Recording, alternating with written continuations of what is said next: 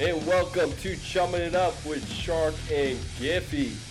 Alongside of us is Jose Youngs, MMAfighting.com reporter and host the Aside podcast. Is that correct, Jose? The A side, but yeah. A side. Okay. Yeah. Yeah. So, so Jose, I, I know you were in Abu Dhabi for the past three months. Um, how was that experience? And can you fill us in about the the fight island, quote unquote? Uh, it was a trip, man. So I was actually I drove to Vegas because there was a fight card in Vegas. There was the Colby Covington Tyron Woodley fight card. So I had to drive up there, and then I had to take a couple COVID tests. Um, I'm actually supposed to drive up to Vegas uh, Thursday for the fights this weekend too. Um, and then I had to quarantine in a UFC hotel, and then I went to cover the fights, and then from the fights I had to go back to the hotel quarantine, pack up, and then they shuttled us, uh, a couple of the media and like UFC staffers and everything to this chartered flight, this Emirates flight. I think it was Emirates. It was one of the one of them, and uh, it was basically a 16-hour straight shot to Abu Dhabi. We landed. We're 12 hours ahead of Arizona too, so we basically lost two days of my life. And then from that point on, we just landed. We quarantined for 48 hours, took a million tests, and then from that point on, it was just fights, fights, fights, fights for the next five weeks. Oh, that sounds like brutal. But I mean, not only from a traveling standpoint, not from a content standpoint, because that's was your job. it was good for content. It got a little it got a little old quickly because it was sort of it was similar to the NBA bubble where no one could get in or out. So the I, I, so they had there was a main road, it was like a freeway, and they put barricades on the end of the road, and they could open the barricades for specific like buses or shuttles from the airport to and from, and it was like it was like a resort area, like like did like the NBA bubble was like the Disneyland area. So they had three hotels, the arena, and then the beach, the beach area, which is where you saw the octagon on the beach. And they had a couple of the press conferences on the beach, so we could only go to those places. No one could come in or out. We couldn't get mail. There were no cars on the road. wow. Uh, so we could basically go from hotel to fighter hotel to the arena and back. And then there was like a little snippet of the beach that we were allowed to go to just to get out for a little bit, but it got old pretty quickly. Yeah. I mean, that's your that's like you literally like went on Survivor. You were just covering fights instead of competing. Like it's It was literally in the basically it was a nowhere. It was five star jail. That's what I said. Uh, that's how I described it because we couldn't we couldn't go anywhere. The hotel was really nice. The staff was really nice, but nothing in like like it would have been a really cool trip if we were allowed to do things. Because if you know anything about Abu Dhabi, it's basically just tours and trap. Like they have this water park that's insane. They have the world's fastest roller coaster. Uh, they have this thing called Ferrari World, which is like an amusement park for cars. That's uh, sick. That's awesome. They have a Formula One track that you can rent cars and drivers will just zip you around really fast. So it's like a Disneyland for adults, and we couldn't do any of it. We were just relegated to the hotels. Tease. Big tease. Yeah, hundred percent, hundred percent of tease. Everything was expensive, but it is what it is. It was a fun. It was a it was a productive trip. I wouldn't say it's fun because I just worked all the whole time, so I'll call it productive. Okay, all right. Well, that's a that's a that's a work trip that you know. I mean, it could have been expensive, but you were literally there. Yeah, that's crazy. Hey, so um, one of the um, obviously one of the fights uh, for Fight Island was uh, Khabib Nurmagomedov, uh, against um, um, Justin Gaethje, and Yeah. honestly, with him retiring and with the lightweight division now kind of in flux um, because of that, um, and I know that Dana White said the other day that the Dustin Poirier Conor fight that's scheduled for next year, that's not going to be for any sort of interim belt. So, what do you think happens, and how do you think that shakes out? You think Khabib's retired? What do you think he comes out for? GSP? I think there's a few fights that'll get him out. I think if Tony Ferguson win, beats Michael Chandler, I think he'll fight Tony Ferguson. I think he wants to retire 30 and 0. But at the end of the day, it's up to his, his mom. He said, like, because after the passing of his father, his mother kind of pulled him aside and was like, you know, you have enough money. We don't want you. You have your own family now. Like, you don't need to be fighting anymore. So Khabib said he was going to retire, but he would have one final talk with his mom uh, to make that deciding factor. And we don't know what his thing is, but his manager, Ali Abdelaziz, tweeted 30 and 0 and a picture of Khabib. Uh, and he's still in the USADA testing pool for those for those people that aren't aware. Uh, the UFC and USADA have a partnership where they can randomly test you at any point anywhere. And you have like if you sign a contract with the UFC, you get this USADA app and you have to update it all the time. So if you're a UFC fighter and you're going to Alaska on a cruise, you have to literally write, I am going to Alaska. And if you are in the middle of the woods camping in Alaska, USADA needs to know where you are. They find you and they show up and they show you a badge and they say, pee in this cup right now. That's basically just to catch you, uh, see if they can try to do so. You, if you once you retire, you're out of the pool you're out of the testing pool, and that really determines whether you're you're, you're officially retired. Khabib's still in the testing pool.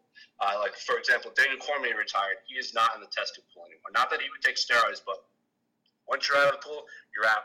You're out of the UFC. Pretty much, you retire. So Khabib's still in the pool. So until he pulls out of the USADA USADA testing program, I'm not going to close the door on that. But if he does, in this hypothetical world, officially retire, uh, Dustin and Connor will fight. I think the winner should probably fight for a championship. I think Tony Ferguson and Michael Chandler will probably fight. I think Rafael dos Anjos, who just won this past Saturday, uh, should fight Justin Gaethje, and there should be some sort of round robin. Like uh, in, a, in a perfect world, there would be a tournament like an eight, like elite eight. But Dana White historically hates Grand Prix, like Pride did, or what Bellator is doing, which because Dana White hates everything that makes sense. Um, that should be the path. Like a tournament is easy. If Conor doesn't want to enter the tournament because he doesn't want to be in a tournament, he just wants to fight for the title. I would say make Dustin and Conor round one for the belt, then the belt just travels with him. So on the other side, it would be two non-title fights, and then whoever, and then the belt is just in the tournament, and then the, the finale would be for the belt. So if that's the that's case, that's what so they did with Bellator, right? When like the welterweight ground yeah, yeah. they had, and, and, and it traveled all the way through. Yeah, they did that with the the heavyweight Grand Prix was for a vacant title, so there was no belt that Ryan Bader won, and then uh, you are correct. Rory MacDonald entered the welterweight Grand Prix, and he eventually lost to uh, uh, Douglas Lima then went who in the championship, but he was in there. Currently, right now, the featherweight Grand Prix is going on. Patricio Pitbull that just he just knocked out uh, Pedro Carvalho in about 90 seconds last weekend. He's still the champ. So if that if that's the case, I would I would want that. That is the perfect scenario, but I don't think it's going to happen. Uh, I think because technically Poirier and Conor's not even signed yet for January 23rd. I don't know where that fight would even be. It could be Fight Island, it could be Vegas. Uh, I think the Abu Dhabi government wants Conor in Abu Dhabi because they would try to sell some sort of tickets in that bubble, like maybe a thousand, two thousand for all the sheiks and everyone. Um, but I think we got to sign that one first. We got to figure out what's going on with the Khabib, and if Justin Gate, if if if Michael Chandler does fight Tony Ferguson, that should be for number one contender fight. And then if there's an interim title again, Justin Gaethje has to be involved. There's just a lot of things that have to. There's a yeah. lot of things that have to happen in the lightweight. No, there's a ton of moving parts, and the thing, like, I don't. My only thing with with Khabib is that if they need to go the opposite route with him and Tony, they need to basically do a spot fight because every time they announce this thing, something kooky happens, and then either Tony like blows out his ACL going over some cables, or just some you know, or, or what have you. So like, I feel like if yeah, pandemic. So like, they literally just have to go a week out and go, oh yeah, by the way, this has been signed for three months, and they're going to fight next week just to make sure. Yeah, that that's that's what everyone keeps saying, and that does it. It is an interesting concept. Khabib's not going to want to do that. Oh, Dana I mean Dana, yeah. Like you said for the for the tournament thing, like in a perfect world that would happen, but obviously yeah. you know Dana wants to put the, the, the momentum. So I wanted to talk about um, Khamzat Chimaev. This guy yeah. is on an absolute rocket ship right now. I mean, he's, he's he's he's murking dudes at 70. He's murking dudes at 85. So a couple of th- a couple of questions. One, do you think that the hype train stops against Leon Edwards? That's a tough fight. I mean, Leon mm-hmm. hasn't fought anybody for a while, and no one really wants to fight him. It seems like. And two, can you really sustainably market this guy as a two weight or weight class fighter? Because essentially, you have to book two fights per like literally two fights at a time. So do you think yeah. that continues, or do you think basically like they they're going to have to tell him to pick one at some point? Uh, they're going to have to tell Khamzat to pick one at some, at some certain point. But this he's and that's only because like he could theoretically he could easily be the 185 or 170 champion. He's very, he is as legit a prospect as they come. Like he, he holds the record already. He's only been in the UFC for less than a year, maybe five months, and he's already three and zero. Oh. So he's probably his next fight's the last on his contract. His UFC rookie contracts are just four fights, so he's either re-upped or he's going to re-up. the thing with Khamzat is his first fight was a last minute fight. Normally fights at 170. Uh, he took that fight, I believe it was against Brett Johns, if I'm not mistaken. Brett Johns is the 185er. The only reason he fought at 185 is because he didn't have enough time to cut to 170. So he agreed to move up in weight last minute. His, his second fight against Rhys McKee was at 170, but Rhys McKee is technically a lightweight who took the fight on short notice and went up to 170. His third fight against Joe, his third fight against Joe Meerschaert, he was a legitimate 185. Now Hamza has three and zero oh in the UFC. He's never fought a legitimate welterweight before. He's fought two middleweights. Brett Johns is great. He's no longer in the UFC, and you you want to know why? It's because he's there's a reason he's not in the UFC anymore. Rhys McKee just lost. Gerald Meerschaert has double-digit losses as it is. So all good wins. I've not. I can't remember a time in UFC history where someone was unranked and is basically fighting a number one contender fight right now. Leon Edwards has a legitimate argument to be fighting Kamaru Usman for the UFC welterweight championship of the only thing that was holding him back was the pandemic because he was stuck in England. He couldn't get out because if they closed the they closed the country. Now he was scheduled to fight Tyron Woodley in March in London, a headlining event uh, in his backyard. If he had won that, he would fight Kamaru Usman. Obviously, the fight didn't happen. Instead, they booked Tyron Woodley against Gilbert Burns. Gilbert Burns just destroys Tyron Woodley, and now he's fighting for the title. So it's not that Leon Edwards doesn't want to fight, people don't want to fight Leon Edwards. It's that he can't get out of the country for a while. He's not the most exciting guy. He makes you look bad. Uh, he doesn't have the, he does have a few good knockouts, but basically he's the antithesis of Khamzat Chimaev. Khamzat is charismatic. He has that like like that Dagestani uh, accent, like the broken English, where he just wants to fight all of the time. He doesn't care who it is. So, but if he beats Leon Edwards, which is a huge task, because Leon Edwards, I think, is number three at 170 pounds right now. I can I will not put it past the UFC to give Khamzat Chimaev a title shot, and I think he would deserve it after beating Leon Edwards. The only people above it, the only wild. people above Leon Edwards are Colby Covington, who's number one, and Gilbert Burns is number two, and of course the champion Kamaru Usman. So if he can all of a sudden dethrone Leon Edwards, who's on I think an eight nine fight win streak, the last time he lost was to Kamaru Usman. The Khamzat train is real, but this is the I think the first legitimate welterweight test we'll see him in. Yeah, I watched. Um, I ended up seeing the because um, I think BT Sport did like this whole prepackage on Leon Edwards that that somehow got leaked when the fight didn't happen, and it was like the, one of the best. The one, the, the one where he's like he's talking the about being stabbed up and yeah, yeah, yeah. yeah. Leon Edwards is about. Leon Edwards is about that life, man. He's been like stabbed up. He's been in all kinds of like scraps. Like one of his charities, right? Like that he's working towards is to is to stop the stabbings in the UK because obviously in the UK you're not allowed to carry uh, like you can't get hand like guns as easily as you can in the United States. So people just resort to stabbing people all the time. So uh, Leon Edwards is about that life. He's uh, just unfortunate that not not enough Americans know who he is. Yeah, I mean, unfortunately, the only way they know him is the three piece in a soda from from Jorge, and, it, and it's too bad yeah, it's unfortunate. Um, so I, I know you you mentioned earlier, and you kind of you, you un, unknowingly took the piss out of my question, but I was going to ask you, what is the deal with Dana and tournaments? Because, like you said, with lightweight, it only makes sense to do that when the title is in flux, or even say, for instance, with 205 when Jon Jones basically cleans out an entire division, if you're looking to raise an entire division up and try to make these guys stars and make people care about 205 again, you know, why not? What is with him? Turn, I don't get it. Like everyone else does it. Is it just because people did it before him and it wasn't his idea? A little bit. Uh, I know he, he's not like he a, a, that is part of it. Like Dana White likes to kind of be the guy that comes up with his own ideas, kind of like Vince McMahon in the WWE. But it also kind of holds up the division for a while. He really likes to make these big super fights happen. Like Conor McGregor versus Nate Diaz would never have happened if there was a tournament.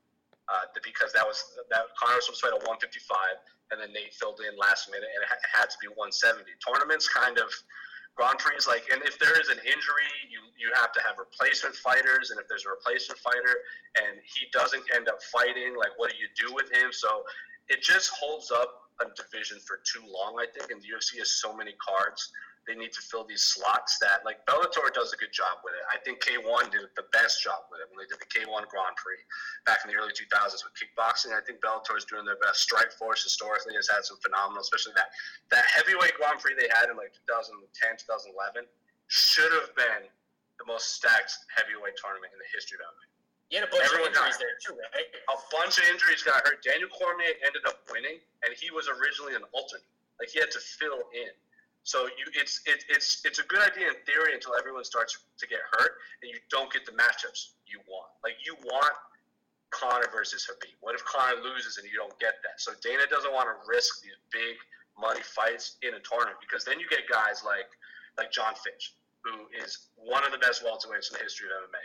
One of the most boring, as as, as a lot of fans say, he's not the most exciting. He basically just controls you for for three five rounds. Ben Askren was the same way you get guys like that that don't take damage and just make your exciting fighters look terrible. You don't want that. Like those guys are built for tournaments. They don't. They they like Ben Askren just holds you down like a big brother and says try to get up for fit for 15 minutes. You can't do it. You end up losing without throwing a single punch. The UFC doesn't want that. They don't want these grinding wrestlers to knock out their superstars. So I, I think it's ridiculous. I think tournaments solve everything, but the lightweight division is so stacked. Uh, anyone in that top five could be champion. I think I, I wanted I wanted a bantamweight Grand Prix before a lightweight one, but honestly, we're never gonna um, until there's a vacant title again, like a new title. Like you remember when they introduced the flyweight tournament, the flyweight championship? They had a final four. They had uh, Ian McCall. Joe B, Formiga, DJ. They had all those guys. And then when they introduced the women's strawweight division or the women's flyweight division, they made that about the Ultimate Fighter they put 16 people in a house and then they fought through a bracket. So until they introduce, say, like a super heavyweight or a women's atom weight, I don't think we're going to see a tournament anytime soon. Uh, that's a bummer. Yeah, but like, can you it's imagine, like, like it, it, all of a sudden you get a, a, lightweight tournament announced, and it's Conor, and it's Dustin, and it's Tony, and it's you know um, Gaethje, and it's you know like you have like a top eight that are just like everyone would be so jacked for that. It would be it'd be insane. Yeah, it's. I don't get it. I think also because like Conor fights once a year, maybe. You stick him in a tournament, you kind of ha- he has to be on the schedule, and. Yep. I don't think Conor's own team can keep Conor on schedule. I've been around Conor very long enough to know that he kind of plays by his own rules and what marches to the beat of his own drum. That if he wins and all of a sudden he looks down, he goes, "Oh, it looks like I have to fight Dan Hooker next. Like that's Conor's not going to do that. No one, yeah, no way Conor does that yet. So uh, I wish it. I wish it were true. I wish Conor would join a tournament the UFC tournaments, but not going to happen anytime soon. Um. Hey, so um, obviously, uh, we can't get in an MMA, an MMA, conversation without obligatory Jon Jones talk. So, um, mm-hmm. I, I, I, I, have a quick question for him. So, right now, from what I've read and from everything that I've heard, it's Ngannou versus Stipe, or at least that's what they want to do next. But mm-hmm. Stipe's been him and hawing because he already beat him once, and he kind of just wants something else. Maybe mm-hmm. he wants the Jon Jones payday. Um, do, do you think that the Ngannou Stipe fight happens, or do you think that Stipe has a little bit of leverage and says, eh, throw Jon Jones in the mix and I want to get that payday? Uh, it's, it's Francis Ngannou is the only person Stipe, Stipe Miocic to fight. And normally – I am so in favor of fighters getting the big payday because if anyone wants to walk into an octagon and fist fight a human being, you should get paid the biggest paycheck every single time. That's just a matter. That's just like if so. If Conor wants to hold out for more money, so be it. If Henry Cejudo wants to hold out for more money, so be it. It's like in the NFL. If someone holds out, you shouldn't hold it against them. They're risking their their, their brain, yeah. like to just to slam them, like get paid, young man, get out while you still can. Um, the problem is Francis is a Francis is a big is a draw. Like he is a draw. He has three knockouts in less than like in less than a minute. Like 50 seconds, 15 seconds, 18 seconds. Like no one should skip over Francis Ngannou. I know the UFC is really trying to break into the African market too. Uh, he's from Cameroon. Also, the uh, mixed martial arts just became legalized in France, uh, and he also has he has Parisian roots. So if they really want to break into the African France market, That's a perfect guy. To They do. should probably have a heavyweight that's from Africa that moved to France and speaks fluent French in some sort of big money fight. He, there's no match, way yeah. you can skip over Francis Ngannou. Jon Jones is taking his time to move up to heavyweight. I would not hate uh, if Francis, say if, if Stipe is hurt and doesn't want to fight anytime soon, Francis Jon is a perfect fight. I think Francis oh would my actually gosh. Francis would entertain that fight. I know for fact. I don't know if Jon takes it. I would easily favor Jon Jones in that fight too. Uh, but Francis needs to be fighting for some sort of championship next, either a big money fight like Jones or Stipe, and that's the only two fights that Francis should be um, considering right now.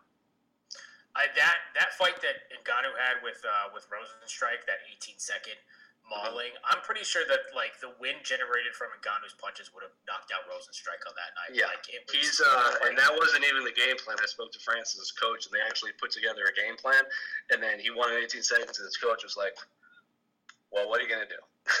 yeah. what are you, you can't complain to that." But they, like, if you look at those punches, those were terrible punches. Like his chin No, was right, right out there. He's like winging in these punches, but like, who cares if you connect? You can't do that against Jon Jones. Uh, you can't do that against Stipe Miocic. So uh, Francis is supposedly a different fighter now. That he's training uh, in Las Vegas full time. Uh, he left his longtime coach. So, uh, but I still favor Stipe to win that fight. But Fran- Francis has done more than enough to earn that rematch. Um, so kind of um, going to the um, kind of the like you mentioned beforehand, the, the the no tournaments and Dana likes to do the uh, the super fights. Um, if there's a super fight that I guess I'll ask you two questions. What's the super the next super fight that you think is going to happen versus the one that you want to happen? Let's give it two years because a lot of these things have to kind of add up. People have to defend, you know, belts and weight classes or what have you. So, what's one that you think will happen in the next two years, and one that you want to see happen in the next two years? Jan Blachowicz is most likely going to fight Israel Adesanya next, champ versus champ. So I think that's an easy pick for which one I think will happen next. And after that, I favor Izzy in that fight, and then Izzy Jon Jones at light at heavyweight or light heavyweight. I'm fine with any of those guys. Um, I also not even in the UFC. Patricio Pitbull is the current lightweight and featherweight champ of Bellator. He, if you've ever stood, stood next to him, he's not big at all. You could be a bantamweight. He's like Frankie Edgar's size. He could cut down to 135. He, I think I would. He already beat Juan Archuleta, who's the current bantamweight champ. Patricio Pitbull could be a triple champion. He could be lightweight, featherweight, and bantamweight champion at Bellator. He's that good and uh, that talented. Um, it's tough, man. If, if Bellator does cross promotion with KSW, I would like to see Ryan Bader versus Phil De Fries. That would be a fun fight. If Anderson signs at Bellator or Rizin, I would really like to see Gegard Mousasi, Anderson Silva on a Rizin card in a ring on New Year's Eve, Oh. or, M- or or MVP versus Anderson Silva. That would be fun too. Um, Anderson Silva and Rizin would be fun because he can take Yeah. all of the Mexican supplements at that point. he could. Uh, Zhang, Zhang Valentina versus Zhang Weili, if they keep winning, would be another fun scrap. I know everyone wants to see Valentina Amanda Nunes, but I think uh, Zhang Weili is much more suited to, to fight a flyweight than Valentina is to fight a bantamweight, and I think Amanda's going to retire pretty soon, so which is unfortunate because I do want to see the rematch with Cyborg. Uh, so there's a lot out there, but uh, honestly, the MMA landscape right now, outside of middleweight, there's really no champion that's cleaned out their division. Uh, Sure. Because Jan is new, uh, Amanda is on her way out, uh, and she still has to fight Megan Anderson, and then after that, I think I don't think she has anyone left to fight. Yeah, So Peter there's Yan just got there's- the belt. Like, there's, there's, Yeah, Fury there's- Jan just got the belt. Figueredo just got the belt. Like, if you go, like, maybe if Hamza beats Leon Edwards and then beats uh, Kamaru, I could see him going for a middleweight title too, try to become champ champ. Uh, or if GSP wants to come back and fight Khabib, that would be another big one too. But uh, there's, I think the, the easy answer is Jan Blachowicz versus Adesanya, just because that's probably going to happen in March. Good. So, what, what do you think of uh, of especially with Izzy's frame? And I know Izzy's tip. I mean, obviously he cuts weight to go to 85, but based Not kind of is yeah. So, I, I'm I'm kind of curious why why now to 205 for him because he's only had a couple of defenses, and I know eventually he probably wants to get to Jon Jones, but why why the move now to 205? Just because you know. Um, just because of, of just timing as far as who has the title, or what do you think the reason is to go up to 205 now? I just think there's no one for him to fight a middleweight right now that's fresh for him. If he had, be, if if Jared Cannonier had beaten Robert Whitaker, it would be Izzy Cannonier, easy. Um, Israel Adesanya pitched a perfect game against Robert Whitaker. That was not a close fight. Um, I would like to see the rematch as a fan, just because I think Robert Whitaker was not himself in that fight. Uh, but we're not going to. That just doesn't sell. Like, why would someone want to pay sixty-five dollars to watch someone who just got their ass beat a year ago by the same guy? So I get it. Um, unless they wanted to put that in New Zealand, because New Zealand's COVID regulations are a little more lax now because they've actually done a good job at containing it. So if they want to put that fight in New Zealand and actually put fans down there, because obviously Whitaker's from Australia and Izzy's from New Zealand. Didn't Whitaker already come out and say that he wasn't interested though in a rematch?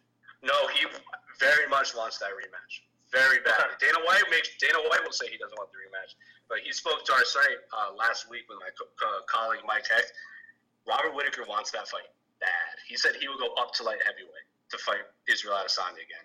Wow. The only thing he asked for is he wanted to take Christmas off because he's it's Christmas. He just fought in October, um, and he has a new son on the way. So in like the next few weeks, he's gonna be a, he's gonna have a new son. So he's like, I don't want to be in fight camp right now because my wife is nine months pregnant. I just fought. I'll fight him in February or I'll fight him in March. That's fine. Dana White twisted his words around and saying, "Oh, Robert Whitaker doesn't want to watch want the fight anymore." And Robert Whitaker's like, "That's not true at all. I'll go I'll, if Izzy beats Jan, I'll go up to the heavyweight and fight him there." It, Robert Whitaker wants that fight bad.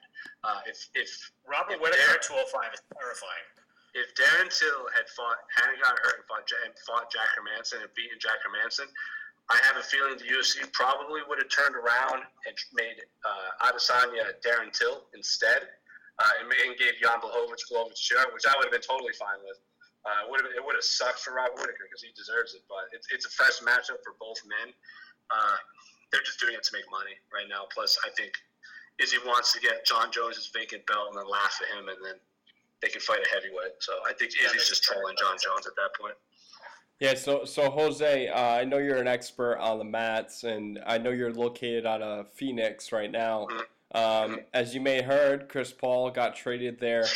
I, I, guess what's what's the atmosphere like? Are, are is Phoenix you know a little it's rowdy? Bitter, it's bittersweet. It's bittersweet because we loved Kelly Oubre. We love that guy. He like he injected so much energy into that team. He was basically like our version of Marcus Smart. Yeah. But Kelly Oubre could actually score at a consistent rate, unlike Marcus Smart.